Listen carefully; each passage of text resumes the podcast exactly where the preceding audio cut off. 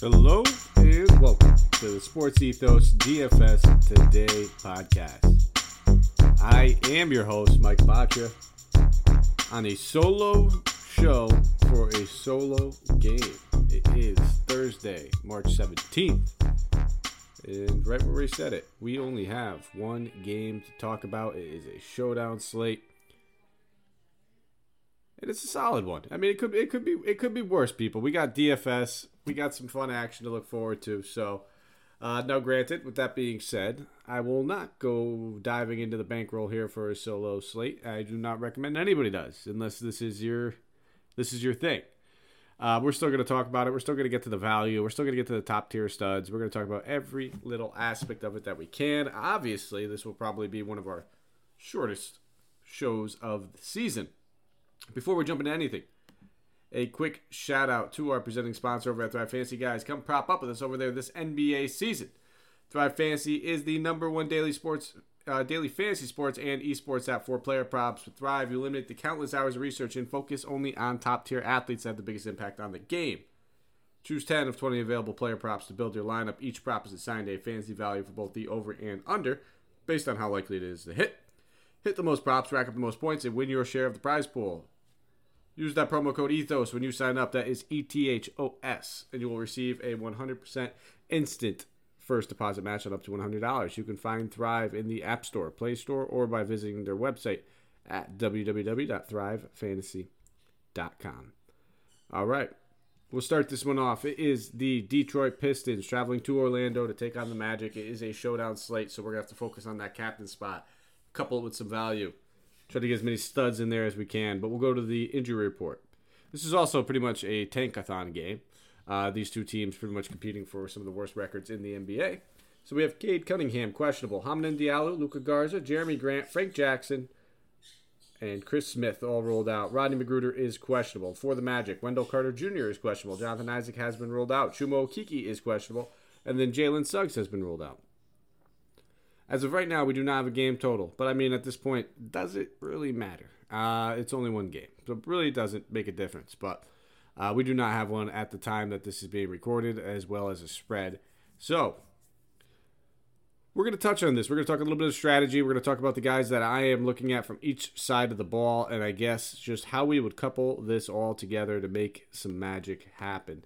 So we'll start off, as always, with the away team, and we will talk about the Detroit Pistons. Now, obviously, we need to keep an eye on Cade Cunningham, uh, but we know that Jerami Grant is ruled out, so there will be some some usage to go around regardless. Now, looking at this team, we're going to talk about everybody as the utility, and then maybe we'll talk about a little bit how we might look at to, to attack this captain spot. If Cade sits, Cory Joseph, Killian Hayes, both those guys get big bumps. They would both be in play. I think Cory Joseph is in play either way. Uh, but I'd have a lot more interest in him if we see that, you know, obviously Cade sits. It's just going to be more point guard duties, more minutes, more usage, more everything that goes around. Both those guys certainly in play. Now, with Jerami Grant sitting, that means a usage bump for Saddiq Bey. That means a usage bump for Marvin Bagley. I think both those guys absolutely in play, knowing that Grant's out. Both those guys are in play regardless of what happens to Cunningham. But obviously, if Cunningham sits, uh, I mean, we could look at both those guys and feel confident. I mean, when it's all said and done, we need six players we're probably going to be targeting either four from one team and, or three and three, just because there's going to be usage and guys out on both sides of the ball. Uh, I prefer Bagley and Saddiq, obviously, point per dollar over Hayes and Joseph. I would not be playing Hayes or Joseph in my captain spot. Uh, unless it absolutely means that you're going to get studs that you feel comfortable with on both sides. If Cade plays, we're playing Cade. Uh, there's not so many guys on this slate that have an upside as high as Cade's. Uh, he would probably end up being, I would say, the second or third highest score on the slate. I think the Magic will still probably have the number one when it's all said and done. But those are the guys I'm primarily looking at. Now, Isaiah Livers comes in as a complete dumpster dive value play if you need it. Same thing with Kelly Olynyk. I prefer Olynyk over Livers, but that's only if you need the value. I think that there's going to be cheap enough price tags and cheap enough value on both sides of the ball that you might not necessarily need a dumpster dive. So I'll go back. I'm expecting Cade to sit, and with that being said, I think Saddiq Bey, Bagley, the two guards and Hayes and Joseph, um, and then obviously I think a little bit of Kelly O or Livers if you need that value. It will be there for the taking.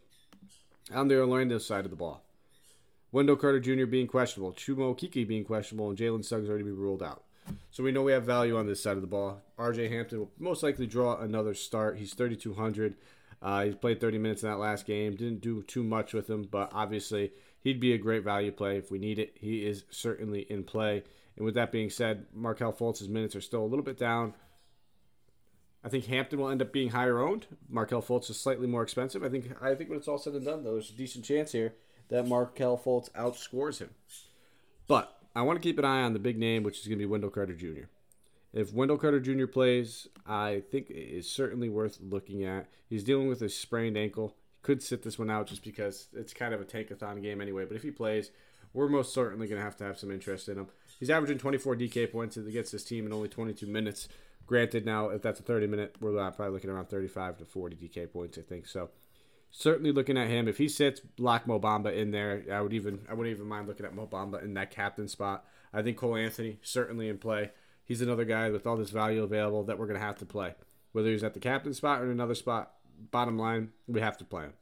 Um, I think he makes him and Mo Bamba make the two most sense for my captain spot plays on this slate. Uh, and then obviously Franz, just because the raw points are going to matter on the slate. If you have the money and you can spend up on them, sure.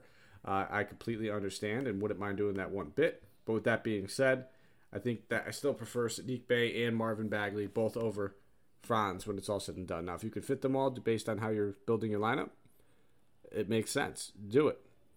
Those are the three main guys. Uh, well, I guess four if Wendell Carter Jr. plays uh, that I'm looking at, and then coupled with maybe some of that guard value with either RJ Hampton or Markelle Fultz, depending on how you want to build it. It's tough. It's it's a little bit of a rocky slate. It's really going to come down to who you think the highest raw point scorer on the slate is going to be. Uh, we're not really going to be doing a player tier segment because, I mean, we could, but there's really no point because virtually, I would say 80% of the guys I mentioned are going to be in one lineup. Now, the guys that I think that have the best chance and best possibility of being the highest raw point scorers on the slate, uh, no doubt about it. You know, Markelle Fultz. I mean, I'm sorry, Wendell Carter Jr. and Cade Cunningham. Both those guys certainly have the capability of doing it. I think Cade's more likely to sit than not. Uh, Wendell Carter Jr. has a chance to sit as well. Now, if both those guys sits, uh, I think we're looking at Cole Anthony. I think we're looking at Saddiq Bey. Uh, I think those two would be my next top choices at captain. It, it's not saying much. They're priced accordingly as well. Uh, now, Bagley should get increased run. He'll play a little bit of the five. He'll play a little bit of the four. You can look that way. And now, top value plays, if you're looking at it from this aspect, I think we're looking at, you know, a little bit of RJ Hampton. Um, if you want to be contrarian, maybe Kelly Olynyk. I think he makes sense for a contrarian play. We've seen early on in the season when Jerami Grant was out, they ran a little Olynyk alongside of Isaiah Stewart. Now, granted, they did not have Marvin Bagley there, so he's a very contrarian play that I could see having a pretty solid one. Um, I think Mo Bamba has a very decent chance of being one of the highest scorers on the slate as well.